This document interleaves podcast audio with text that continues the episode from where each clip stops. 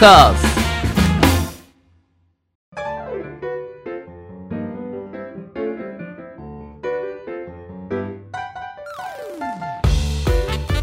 リスナーの皆様ご機嫌いかがでしょうか？e スポーツキャスターの R です。アシスタントの中村優香です。今週もどうぞよろしくお願いいたします。よろしくお願いします。はい。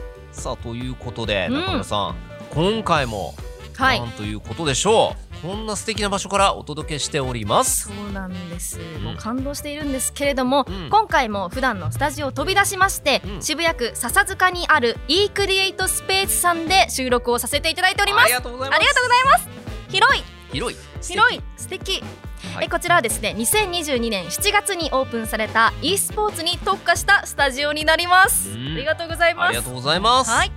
ということで早速ですがゲーマーの流儀とはどのような番組なのか初めて聞くリスナーの皆様のためにもご説明お願いいたします、はい。ではゲーマーの流儀とはどんな番組かと言いますと e スポーツ実況のパイオニア R さんからゲームにまつわるニュースの解説や最新情報ゲーム人生で学んだことプロゲーマーたちのすごすぎる実態などなどさまざまな角度からゲームの魅力楽しさをお伝えいただきます。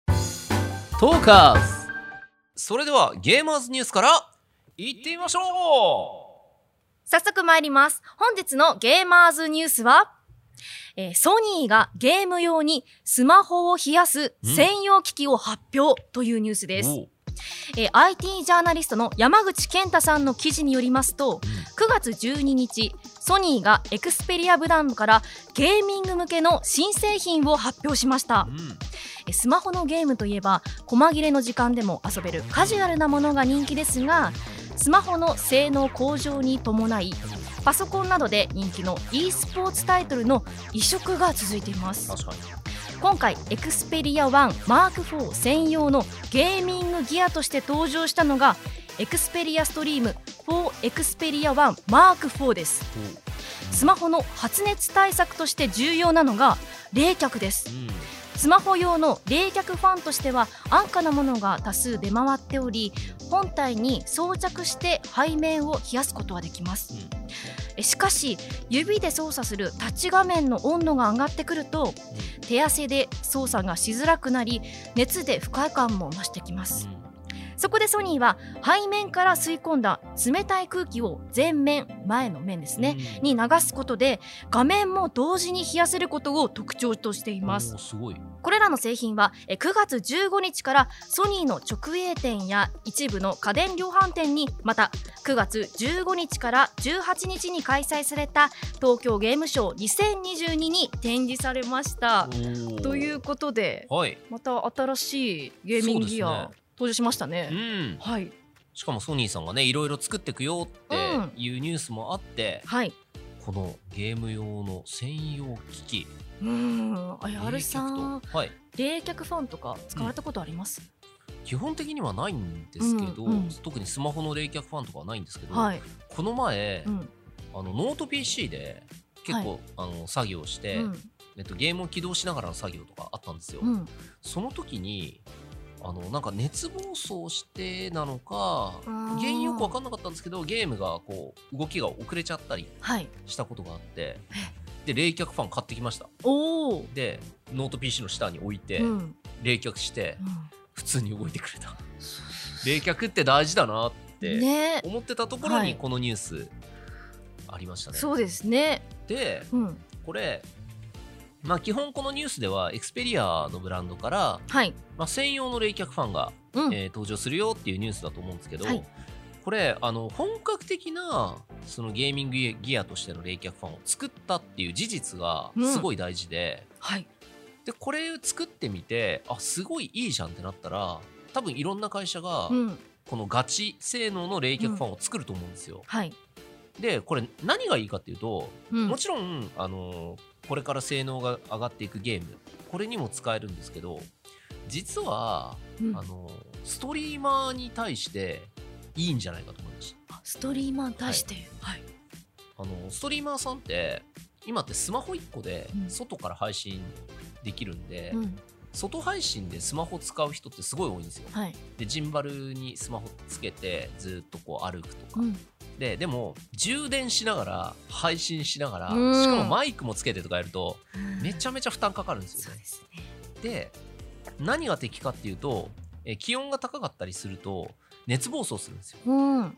で熱暴走すると配信が止まりやすくなったりとかあのそもそもスマホが落ちちゃったり、うん夏場はあるあるですよね、うん。そうなんですよ。なのでその熱暴走を防ぐ意味でもこの冷却ファンがはい使えるんじゃないかとほいう気がして、うはい。ちなみに最近私がはい。熱暴走で配信できなくなったのは 最近あるんですか？あります、はあります。アメリカ旅行行って、うん。はい。フーバーダムっていう、はい。あのなんだグランドキャニオンの方の,、はいはいはい。あのふダムにはい。行った時に暑すぎて 熱でもうスマホがうん無理っつって、うん。ずっともう熱暴走のラ,、ンプみたいなのついてて、あこれさすがにうん。あの何にもしてない。ただ日に当たってるだけなのにうん。熱暴走すんだな、そうねスマホはあのね時に冷却ファンさえあれば、あーソニーさん。そうそうですタッチの差だった。うん。惜しいっつ確かってに。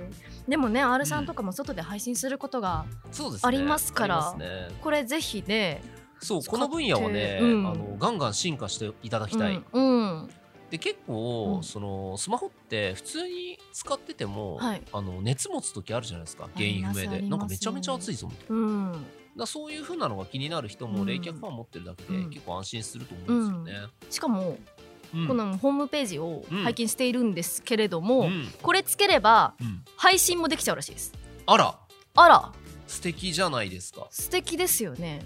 でしかも、うん。プロの方が監修していると、あらプロのゲーマーさんですね。あーじゃああれですね、うん。多分そのゲームスマホゲーをうん。直で、うん。えー、とその映像が配信できるっていう。そうですそうです。ちょっとひと手間かかるんですけど、はい、それがこの冷却ファンつけると、うん。プラスオンではい、できますよってことなんですね。プレイの映像を簡単にシェアできると。うん。しかも1000え 120fps の滑らかな映像でプレイを録画できます、ああやばいですね。超ヌルヌルですね。ぬるぬる120はすごいです。すごいですか？60fps っていうのがはい。基本、あの格闘ゲームとかうんうんで使われている、はい。それでもまあヌルヌル動くんですけど、はい。120は相当ですね。最高ですか。あの描写とか。はいい描写とかされたものがうん。うん。すごい綺麗に動く、はちゃんとそれもあのゲーミング用でっていうことで、はい。敵が近くに近づいてきたらちゃんとわかるようにうん。なってるみたいです。さすがですよね。そうですね。うん。だからソニーさん本気ですよね、うん。このゲーミングギアうん。関係。はい。なんでこれから先もなんかもうこのあったらいいながどんどん出てくる可能性ありますよね。それこそもう手軽になってきますようね、ん。このあのあの文句がですね、はい。こちらが「プレイは熱く手元はクールに。いいキャッチコピーか。かっこいい。かっこいい」うん。昔、はい。こういうキャッチコピーを考えるとコピーライターっていうじゃないですか。うんはいコピーライターになりたいって思ってたんですよ。あやるさんですか、はい。い、つ？糸井重里さんとかがマ ザーとかで、はい。あのなんだっけクリアするまで泣くんじゃないとか、うん。あいいな日本語って素敵だなって思ってた時うんにコピーライターに将来なれたらいいなと思っはいたんですけど、うんあんなのなるもんじゃないですよね。もっといや大人になって気づいた、はいはい。もっとこういろんな実績がある人うんがうん。パッとキャッチコピーを書いて、うん。それに価値が出るいうものだからコピーライターっていう職業は別にないっていうことに気づいて、はい。うん。ちょっと絶望したのを思い出しました。で R さんのあのキャッチコピーちょっと聞いてみたい気持ちもありますけどね。そうですね、はい。うん。そう中村優香と書きまして、うん。どんなキャッチコピーを書きますかみたいなね、うん。うん。はいはい。はいはい。じゃあちょっとエンディングまでにちょっと考えます。あありがとうございます。はい。まあそんなソニーさんのねキャッチコピーも、はい。まあとてもかっこよくて、そうですねこれあったらねねぜひ便利だなと思いました。ゲームは熱く手元はクールにうん。素敵だと思います、でもえっ、とこちらのラジオが配信されているうん時にはもう販売されているうですねいうことなので、ぜひ気になった方は、はいえー直営店や、えー家電屋さんですね。ぜひ見てみてください。はいということで以上ゲーマーズニュースでした。ありがとうございましありがたとうございました。トーカーズゲームに特化しまくりトーク番組ゲーマーの流儀。続いては素敵なゲストの方々に本日も来ていただいております、ではご紹介します。e スポーツスタジオ e クリエイトスペースを運営されている株式会社ユークリさんから大林さんと斉藤さんにお越しいただきました。およろしくお願いします。今回もよろしくお願いします。はい、ですね。うんということで、やっぱりね、あのすぐに時間が経ってしまって、聞きたいことはいっぱいあるんですけど、えーもう2回に分けて、えー本日も来ていただきました。よろしくお願いいたします。お願いしますお願いします。さあということで、まあ、大前さんがその実際のクリエイターさん、まあ、このはい株式会社ユークリっていうのは人材派遣会社そこから発生したこの e スポーツスタジオっていうことでクリエイターさんもこのスタジオで行われるイベントに実際に入っていただいてで、まあ、一緒に、えー動いてみたり働いてみたり、仕事をこう見たりとかっていうことができるっていうお話を伺ったんですけど実際にそのクリエイターさんって例えば未経験の方とかもいらっしゃるんですか？いらっしゃいます。いらっしゃるんですか、はい。はいす まあ未経験です登録させてくださいっていう方も言う方だと思うんですけど、うんでもやりたいっていう気持ちを組むっていう形なんですかね？そうですね。はい。はいまあ、誰でも最初は、ま、未経験から始まるので、確かにはい。そこから何をうん。経験していただけるかっていうのが、うん。はい、キーですね。で実際に、まあ、未経験者って、まあ、世の中そんな甘くないんで仕事を触れないじゃないですか。はい。だけどやりたいっていう気持ちで登録だけさせていただいて例えば自分で勉独学で勉強する。でそのうん。その中からじゃあある程度自分できるようになったと思うんでちょっと今度のイベント入ってもいいですか？入れてくださいとかって言ってで自社のイベントとかに入ってオペタク入って、はい。実際動きを見てもらってあこの人使えるってなったら仕事とか触れますよねそうですね。それが多分この自社のスタジオを持っててさらにイベントをどんどんその生み出していくっていうことの強みって考えてもいいんですかね、はい。ユークリがうん。そのイクレディテスでやるイベントに、まあ、そのままダイレクトにスタッフとして関わっていただくっていうのもありますし、はい。その機材を、ううんちのイクレートスペースに置いてある機材を実際触って体験していただいて、こう現場で活躍しているプロの方に、うん。あの使い方とかをレクチャーしてもらうような機会とかも、うん。これから作ってどんどん作っていきたいなって思ってるので、はい、そういったところで知識と実践の経験を積んでいただいた上で、うん。実際の優勝のうん。あの報酬が発生するような案件に入っていただいたりとかうん。そういった形を作っていけたらと思ってますね。なるほど。サポート手厚いですね。オペレーション卓いわゆるうん。オペ卓にあるミキサーとか、まあ、スイッチあってうん。すっごい高いんですよ。結構びっくりする値段はい。なんですよ。で今の時代って個人配信とかで結構手軽にあうん。のできるものもたくさん出てるんだけど、うん。実際の現場にあるものってもっともっと高価なものなんですよ。そうなんです。そう。はいでさっきちょっとあのオペタク見たんですけど、えちゃんとガチ仕様のものが あのあるなっちゃんといいやつ。ていうのをね、あの分かって。でそれを触る機会があるっていうだけでも相当貴重で、さらにそこに普段前線でやってる人が実際はこういうふうに使うよっていうのを教えてくれるっていうのは、うん。めちゃめちゃ貴重ですよね。うん。そうですね。はい。なかなかないうん、ないし、あの本当になんていうのかな、うん。まあ、言葉選ばずに言うとこんな虫のいい話があるのか。うん。みんな借金してその機材系の人って昔から結構いろんな人知ってるんですけど、うん。はい。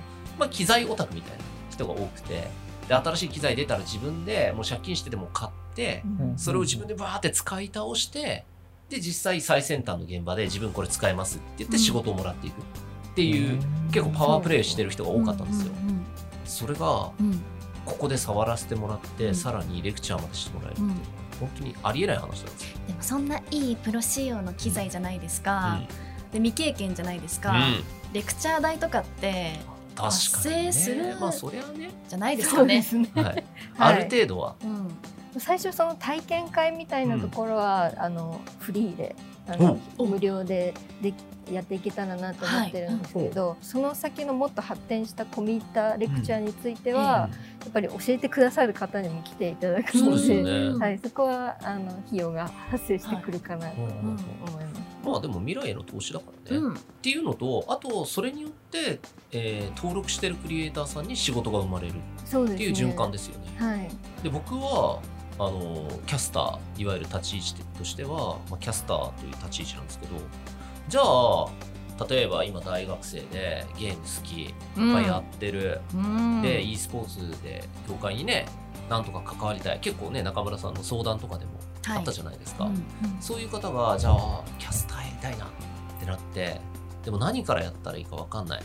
でゆうくりさん見てあとりあえずなんかここに登録すっていうか相談すればなんか経験積めるかもっていう子が例えば登録しました。はい、うんそしたらどういう流れになるんですか？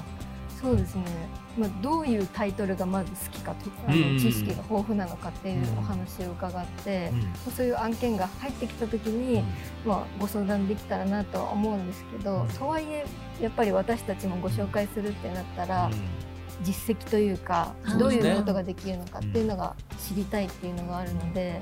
例えば YouTube とかでうん。自分でゲーム実況やってるかどうかとか、うん。そういったところがこう重要になってくるので何もやってらっしゃらないのであれば、うん。まずはそこから、うん。あの形として分かるような実績を作ってほしいなっていうお話ができればと思います。し、はい。じゃあ現状で活動をしてる人、はい。ある程度その自分はこういうことができますっていうものが見れ見せれる人だったら登録はしやすかったりすするってねことですね。はい私たちもやっぱりお仕事をご紹介する時のイメージが持ちやすくなるので、うん確かに。はい、その敷居ってどんな感じなんですか？例えば YouTube の登録者数何人とか、えー、と Twitch のストリーマーだったら、えー、と同説何人とかそういうのってなんとなくあります？になりますね。最低どれぐらい欲しいですか？でもやっぱりチャンネル登録数は1000以上いっててほしい。あーじゃあストリーマーとしても別に YouTuber としてもそうですね。1000人ぐらいは、うん。はい。まあそうですよね。そのある程度の時間と、はい。ある程度の頻度やらないとできないことだから、うんうん。なるほやっぱりお仕事ご紹介する以上プロ意識というか、うん。これちゃんとやっていくぞっていう、うん。ほほっとやりたいノリでっていうだけじゃなくて、ど、やっていくぞっていう意思がある人と一緒にお仕事したいので、うんはい。そうですよね。何歳くらいから取られてるんですか？いやでも18歳とか、へあーの学生さんも今登録にはいらっしゃいますね。はい。それってあの都内在住じゃないとダメですかね？そうですね。難しいところなんですけど、やっぱりうちが東京にあるので東京近辺にお住まいの方の方がやっぱりご紹介の可能性っていうのは高くなってくるとは思うんですけど、なるほど。はい、ただ地方の方もい上はますどれぐらいまでいるんですか？上の方はまだいらっそんなにいらっしゃらなくて、はい。でもまあ30代40代の方もはい、いらっしゃいます。ええっていうのも、ね。そのうちがもともとクリエイター専門の人材紹介をずっとやってて、そこの登録者さんっていうのもお付き合いがあって、うん。e スポーツの事業を始めましたっていうふうに告知したら、その中にもやっぱりゲームがお好きな方がいらっしゃ確かって、に。はい、そうですよねでそこからあの e スポーツもぜひっていう感じではい。声かかったりっていうのもありますね。はい。結構具体的なことをねバシバシ伺っちゃったんで あの言いにくい部分もあったと思うんですけどでもかなりイメージ聞いてる人はイメージできたと思うんですよね、うんだいぶつきました。はい。そしてそして。斉藤さんにも伺いたいことがはい。あります、私。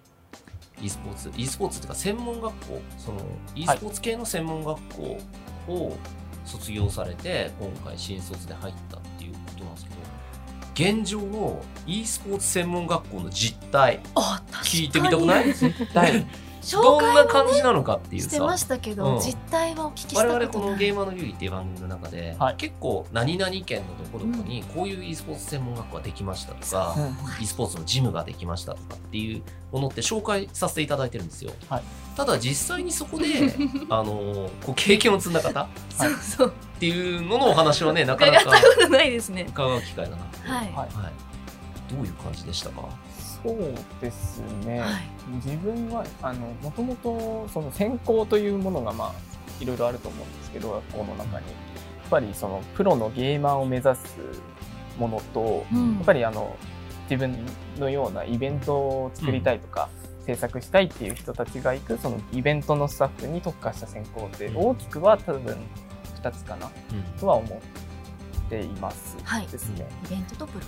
はいあとはそうですね選手のマネジメントしたいっていううん方たちとかもいらっしゃったりするので、へー。本当に多岐にわたる、うん。あとは私が見た中だと、うん。実況解説目指したいとかっていう人も、うん。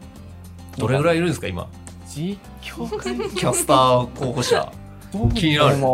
正直、うん。そこまで多くはなかったような気はします、ね。はい。やっぱり人前で喋ったりとかって、うんうんその実践を積んだりとか、本当に大変だなってすごい、うん。あの素人目線ですけどはい。だから見てて思う、うん。逆に言うと専門学校に行ってキャスターの勉強って何を教えられるんだろうって思う。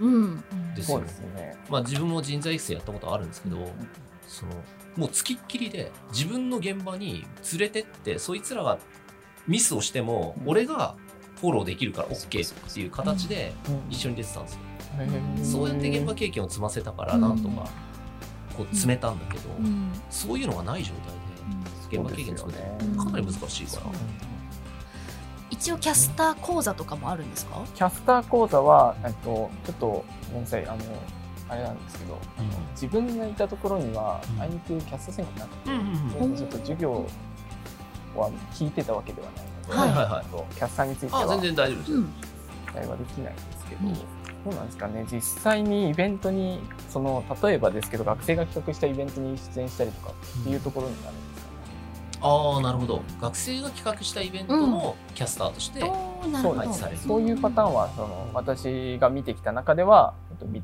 たことはあるかなっていうところではうんうんあります。実際に e スポーツ専門学校に通っててはい。楽しかったですか、自分はいい経験積めたかなとは思ってうんそこでできた横のつながりとかも結構横のつながりもはいかなり。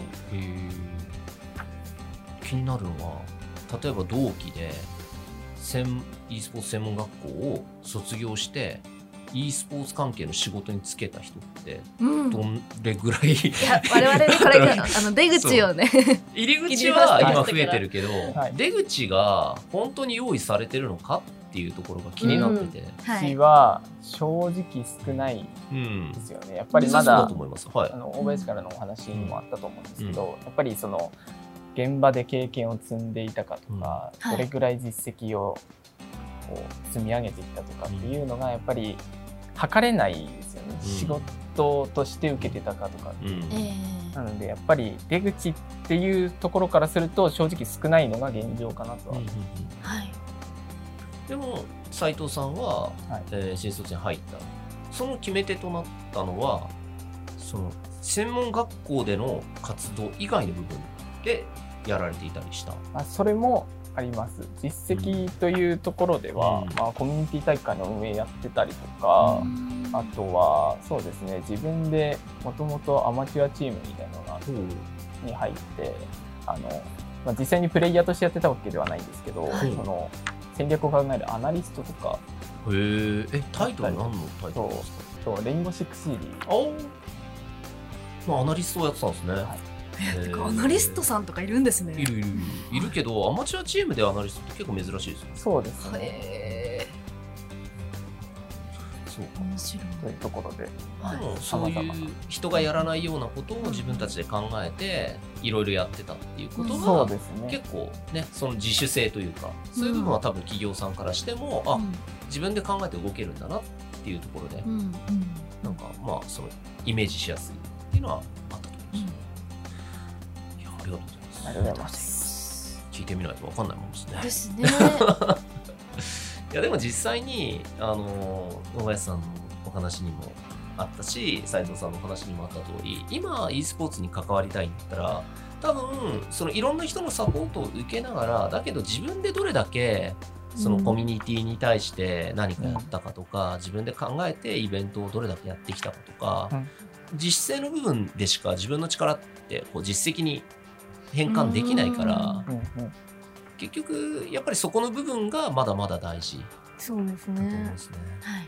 うん。うんなのでまあそのこのゆうくりさんのお話を聞いておっしゃ登録したいワンチャンあるかもって思った人は、全然ワンチャンはあるけどまずは自分で業界に対して何かアプローチうんをする、それがまあ大きくても小さくてもいいんだけど動いたっていうことが大事ですよね。そうですね。まず一歩踏み出す。好きだけじゃなくてそれを行動でそうです。ねネットでねはい。あのイベントダメだったとかあいつダメだっていうのは超簡単なんですけど、うん。はい。実際に一歩じゃあ自分がやる側に立つって結構ねあのみんなできない。その一歩を踏み出すことが難しかったりするから。それができてから登録みたいなイメージでもいいかもしれないですね。嬉しいですはい。ね。そうするとねご紹介しやすい はい。っていうことですもんうね。ん。はい。川村さんあよろしいですか？はい。はい。あ一個だけ聞いてもいいですか、はい。あの人材派遣ということで、うん。私あの学生時代に人材派遣でアルバイトに登録ししたことがあったんですよ、うん。でそれって案件が来てはいじゃあこの場所に行ってくださいねだったんですけうんど今回ってあの e スポーツの人材派遣うん。じゃないですか。なんか現場でこうマネージャーさんとして付き添ってくださるとかいうサポートもはどうなってるんですかね？ああ、そうですね。うちのスタジオでやる案件に関しては、はい。私たちスタッフもいるので、ええ。まあ、マネジメントというかうん。サポートはできると思います。でただそれ以外の他の現場に行っていくってなる場合はもうお一人になるので、やっぱりある程度もううちの中で実績積んでいただいたりとかっていうのを踏んだ上でっていうことになるかなと思いますね。なるほど。中で実績積んで外で一人前じゃないですけどそね。そこまでは見てくださる。っそうですね。てことですよね。運営スタッフさんとかそのなんでしょう専門的なテクニカルが必要になはいい部分だったりすると、うん。それ以外のパターンもあると思うんですけど、うん。はい、なるほど。未経験だったらそこら辺不安だと思うんでどうなのかなって思ったんですけど、すごいしっかりね。逆に言うと未経験の人はそのもう一人前でこの人一人でも外に出せるって思われるまでは出されないってことなんでじゃあそこまではちゃんと自分でうん力をつけましょう。その代わりサポートはできますよっていうイメージですよねきっとはい。ねそう。はい。はい。ありがとうごありがとうざいますございました。というわけで今回のゲストは株式会社ユークリさんから大林さんと斉藤さんにお越しいただきました。ありがとうございました。ありがとうございましたドーカーズ。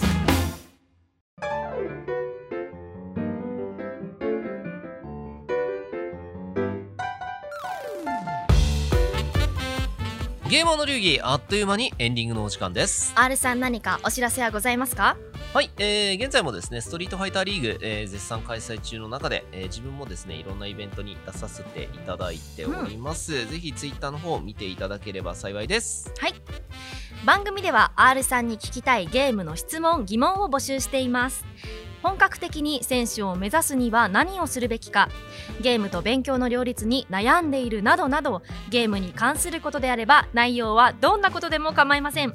メールアドレス r アットマークトーカーズ 2021.com もしくは番組公式ツイッターにお寄せください。お待ちしております。ありがとうございます。はいとということとで、はい、エンディングの時間なので、えー中村優香キャッチコピー。言っちゃいましたもんねさっき。考えました。はい。お願いします。はい。え？いきますよ。えさっきの今ですよ、はい、さっきの今ですけどね。お願いします。ルックスはすごいが、中身はもっとすごい。中村優香。ありがとうございます。お願いします。おというと？どうですか？え？はい。中身がもっとすごい。はいほら、あの、もう、すごいお綺麗でらっしゃるじゃないですか。でいろんなこう タイトルも取ってる、ね、中村さんですけど、はい。で、パッと見てみんな、うん。あなんか素敵な方だなとか、綺麗な方だなよく言われると思うんですよ。でも、それはつかみです。それは所詮つかみ。はい。ね、はい。あの言っちゃえば、はい美人は3日で飽きるとかっていう言葉もある通り中身がないとやっぱり所詮こう、ああまはい。あこんなもんかなってなるはいわけですよ、うん。だけどはい。ゲーマーの流儀もう1年以上やらせていただいて、もう初めに見えた中村さんと今見えてる中村さん全然違います、ね、本当ですか？自分の目から見てうん。こうなんかうん。なんかこういろんな引き出しこう開けてみると、はい。なんかやばいもんがたまにこうその引き出しに入っててやばいと思ってすぐ閉めるみたいなことが 今の見なかったことにしようみたいな瞬間がこうゲーマーの流儀やってても何度かあって、はい。そう。この人ははい。こう見た目以上にこう引き出しの中にはやばいもんが入ってるっていうのも はい。込め込みだけど、はい。パッと聞いた時にははい。よく聞こえるじゃないですか。はい。確かにスはすごい、うん中身はもっとすごい。あいつも R さんに引き出していただいてるので本当にありがとうございます。あの事務所のプロフィールのあの文章の方に、あのか書いてもらいます。とんでもない。適当すぎるんでもっとね ちゃんとしたやつを。ありがとうございます、ありがとうございます。ということで、えー次回もゲーマーの流儀来週火曜日にアップ予定です。はい。それでは来週も行ってみましょう